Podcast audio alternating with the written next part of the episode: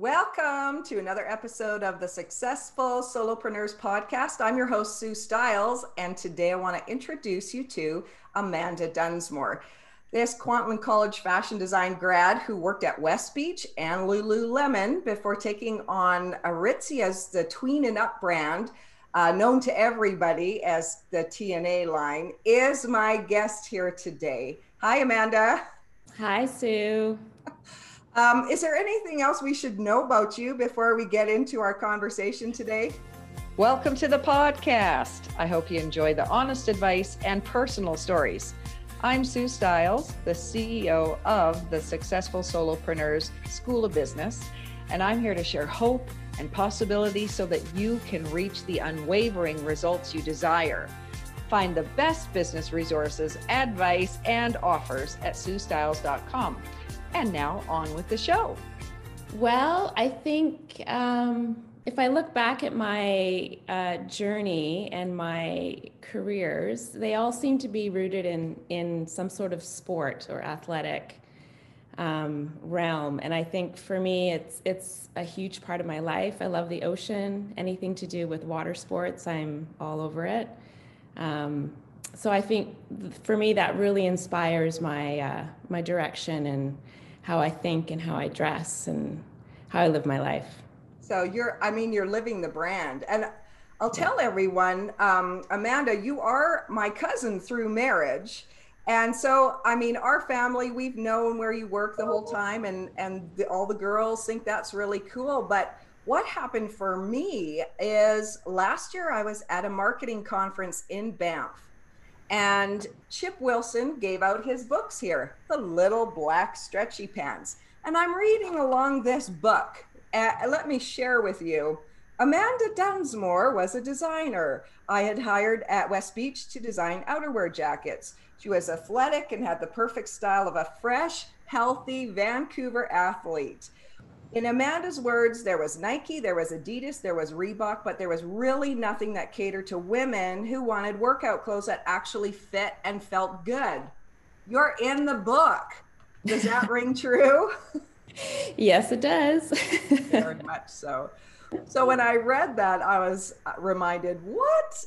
Amanda, you started your career with Chip and Lululemon at ground zero before anyone knew any of this was going to take off. Maybe, um, maybe let's start with um, before you went to fashion design school. You know, what was the road that took you here, or did it come straight here? Were you diverted along the way? Yeah, I mean, I I've always been interested in clothes. Um, uh, coming, my mom was Italian. We, we went to Italy every summer, super inspired by um, their fashion coming at an earlier stage in, in terms of trend. Um, so I'd always come back home with these really great, um, new, innovative items clothes, shoes. So I've always been interested. It's definitely in in my family. Um, learned how to sew at a really young age with my mom. And uh, so I always thought I wanted to do design. Um, and then I got out of uh, high school and I had second thoughts. And I ended up uh, going to college in an arts program for French. I thought I wanted to be a French teacher. Oh. I know, so interesting. I was I've always been enamored with France, um, with the French language and the culture. Um, at one point, I thought I would go there and be a nanny so I could just actually live and submerge myself in that culture. Um, so I did that for about a year and a half. And then I thought, what am I doing? Um, you know, I, I really want to go into fashion. And so I withdrew, took a bit of time off, took some time for myself to really sort of analyze where I was going, and uh, applied into the Kwantlen College um, fashion design program and and then I went I went back to school and and graduated. How you know when you're just saying that I can feel that for so many of us we you know we think we know who we are but then we doubt ourselves mm-hmm. and we mm-hmm. second guess like I don't know you know that's just who I am a lot of people who are truly gifted you know they don't know they're gifted that's just the way they are Yeah. Yeah, I think it's hard for us to sometimes recognize what our gifts are. Yeah. Um, and we're all given these these gifts, and I think it's our it's our duty to embrace them and and sometimes we don't recognize them and sometimes we you know it's nice to have the people around us to remind us um, you know these are your gifts and this is what you should really dig deep and and figure out what what that is and what that means and how you can um, share that gift with you know the people around you right how do you express it to its fullest exactly. so you um, go to fashion design school and Yeah. the way chip talks about it in his book is he sees your designs he loves them and he reaches out to you and just says hey hey you take the program you know do you want to come and i'm thinking about you know doing these yoga pants Yeah. uh, what was that whole experience like how did that begin Yeah, I mean, he really took a chance on me. He um, really believed in me, which I appreciate. Um, I, I met Chip while I was still in school. We did a, a practicum, work practicum. I, I did that at West Beach. So that was when he was still there. Um, and then Chip was great because he always really um, believed in young, fresh, new designers. And he would come to the Kwantlen College fashion show at the end of the year.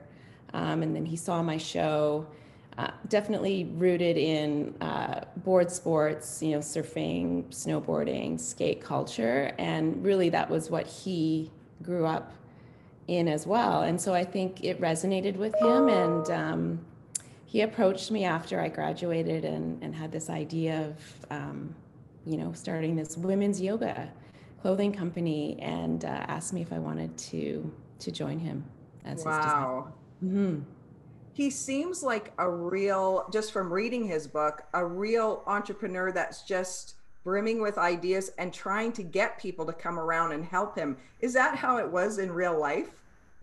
Definitely, he was always on the cutting edge of something new, um, fresh, innovative, a little edgy. Um, you know, his marketing campaigns always had a bit of a, a conversation piece and and political um, edge to it, and and I think that's really what got him noticed and got what got Lululemon noticed as a, a new and up and coming brand. yes and you were in one of those advertisements right? Like he's Was, like i have this idea and um oh gosh i can't remember what it what it was It was uh, it was a Ron Zalko. You know, he he owned a gym that Chip actually attended. He was you know good friends with Ron Zalko, and uh, it was this little poke and edge to him, like, um, what did it say? Mine is bigger than yours, or something like that. And yeah right it got a lot of conversation going. well that's what it that's what it takes right you have to cut through the noise and so Yeah. what were your first years like there though you couldn't have known it this was going to take off and become what it what happened right Yeah. I mean, it was it was Chip and myself really, and uh, I worked out of his house. He didn't even have an office at that point, and you know, a startup company essentially. Um, and we, you know, I was doing everything from you know sourcing fabrics to creating tech packs, uh, you know, designing the items, fitting them on myself usually. Um, and then meeting with production. We tried to do all our production locally in Vancouver.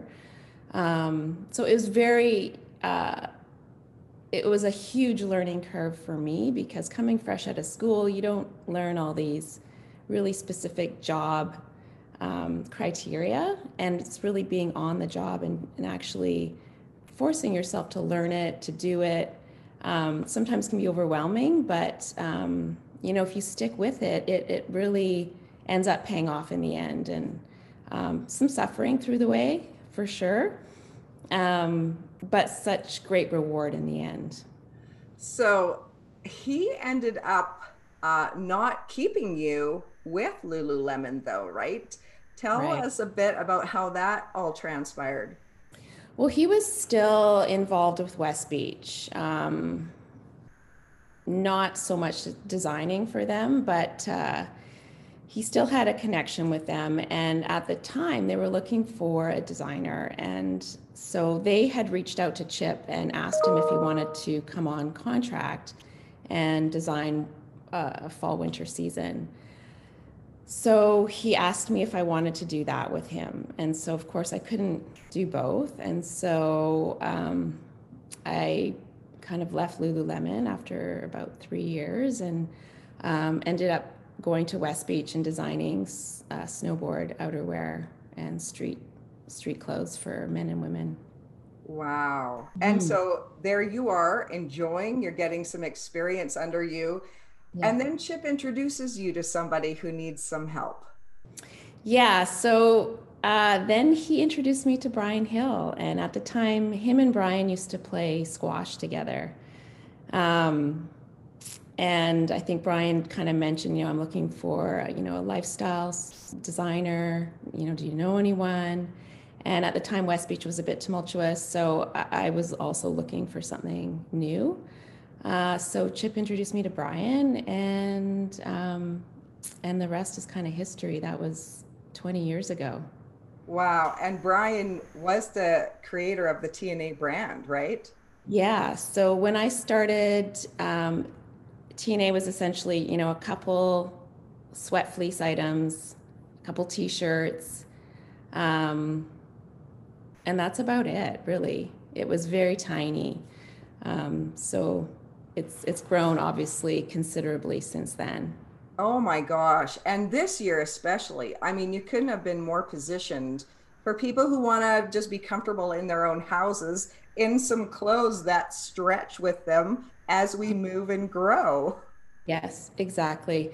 I mean, I, I you know, COVID obviously not uh, a positive impact on on our people and our community, and um, but I'm thankful that for me in my career right now, it's really um, proven to be quite a positive.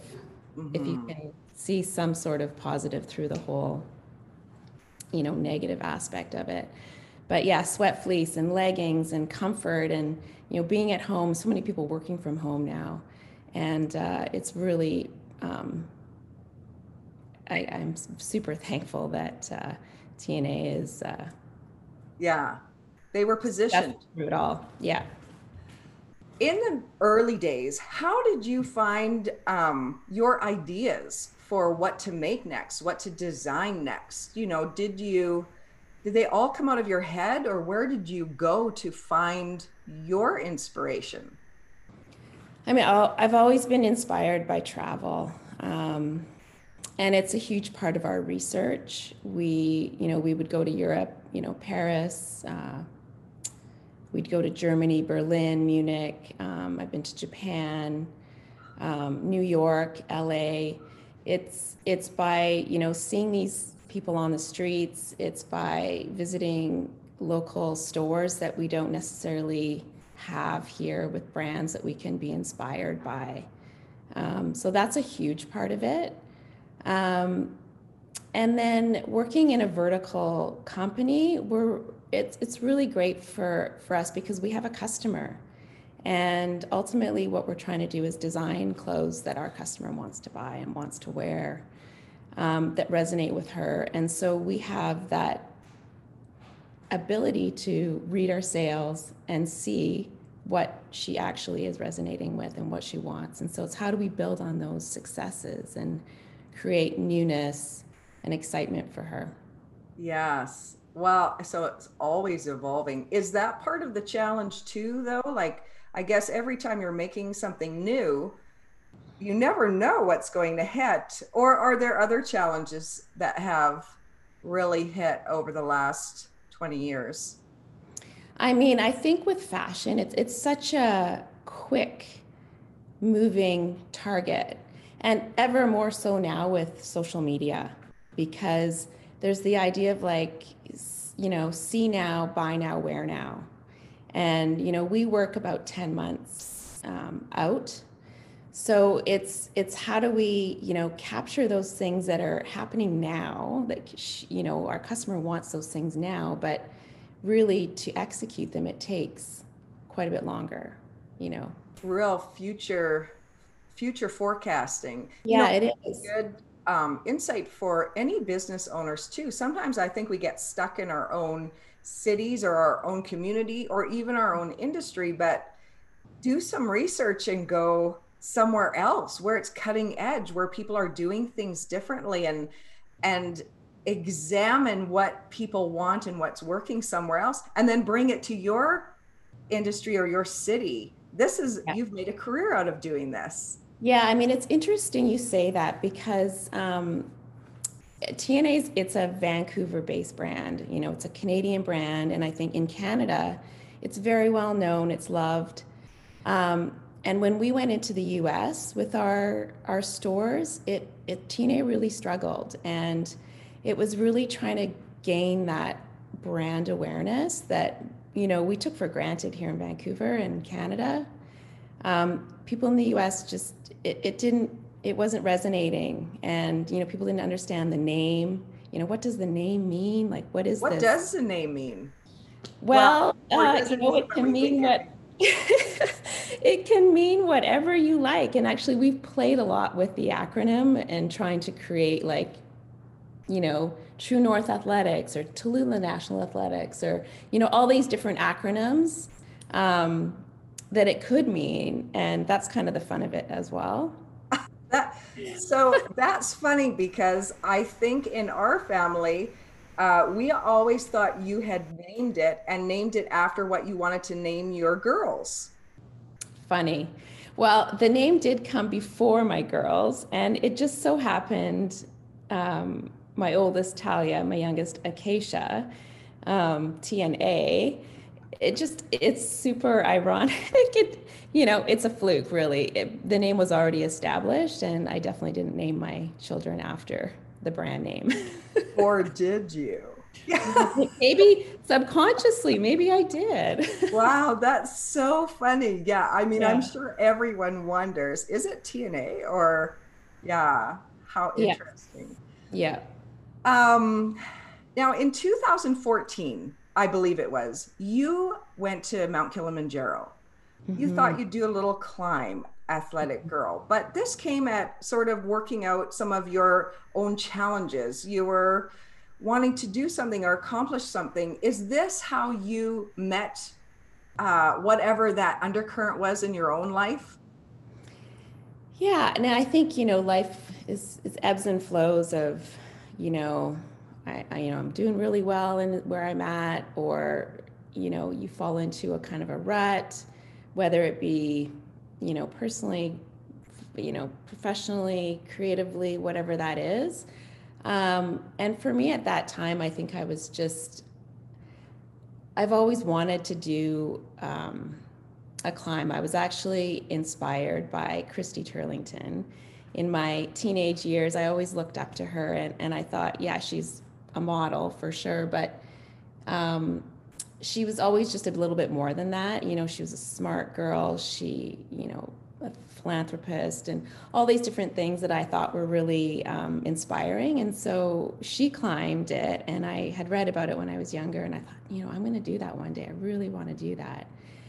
And so I did. You know, I had a, a big birthday that year, and um, me and a, a good friend of mine decided to do it. And yeah, we did a three week trip. We did a Kilimanjaro climb, and then we did a, an amazing safari, which is something I've always loved animals. So that was also something I've always wanted to do. What was that like actually reaching a big goal like that? That is hard to reach. Um, did you feel any euphoria when you got to the summit, or what was it a surprise? I mean, it was it was incredible. I mean, the the final ascent, you basically you get up at midnight and you're climbing all night in the dark. So you're really like, where am I? What's going on? What's happening? It's freezing cold.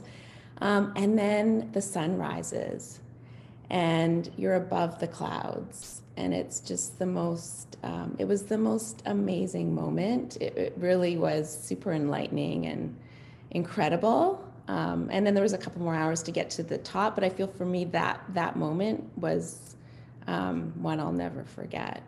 Wow. Yeah. I will live vicariously through you because I will never climb a summit like that, but it sounds amazing. You could do it, Sue. You could do it.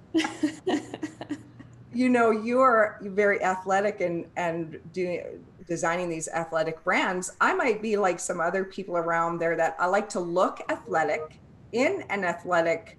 I'm wearing my most athletic thing with, you know, mock turtleneck but uh, I can't run for more than a minute. So, uh, you know, I just wasn't designed to be super uh, a super athlete, but I enjoy the benefits of the clothing, of the comfort. And if I go out for a little run or a walk or walk the dog, you know, yeah. want to know that I look the part, right?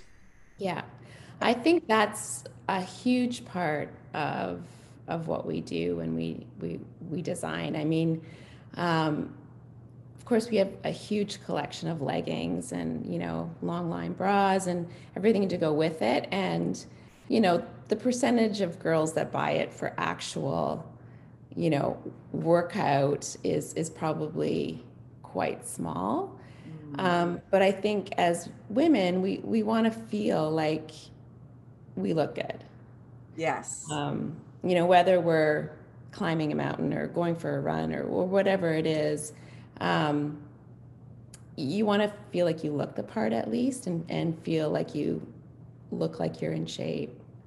Um, and so, that, you know, I do think about that when we're designing these clothes because um, we always want to look good as women, you know, like whether you're wearing a pair of sweatpants or a pair of leggings you know how can how can you make that look um, presentable and and somewhat feel sexy in a pair of sweatpants? And it's possible. Yes right. And so what's what's hot right now or what's coming up in this next year for for us for um, this leisure kind of athletic wear I mean, it's really building on building on it. Um, I think there's a whole idea of being comfortable and cozy and so, whether it's in the fabrication um, and how we design it with the seaming and, and um, how it fits the body, I think cozy is a huge, going to be a huge, huge aspect. It already is in TNA, but it's like building on that success. Yeah. Um, obviously, our sweat fleece is kind of our, uh, you know, we're really known for our our sweat fleece and building into those programs with new fabrications, new silhouettes, and new washes. And um, it's important to keep it all looking fresh and new. Otherwise, you know, how do we bring that customer back again? Yes, yes. So tell me a little bit about the people that you've worked with over mm-hmm. time. I think there's a power in people. Um, sometimes the power is for good, sometimes it's not for good. But mm-hmm. you have a really unique culture uh, in the Aritzia um, family, don't you? Yeah, we do.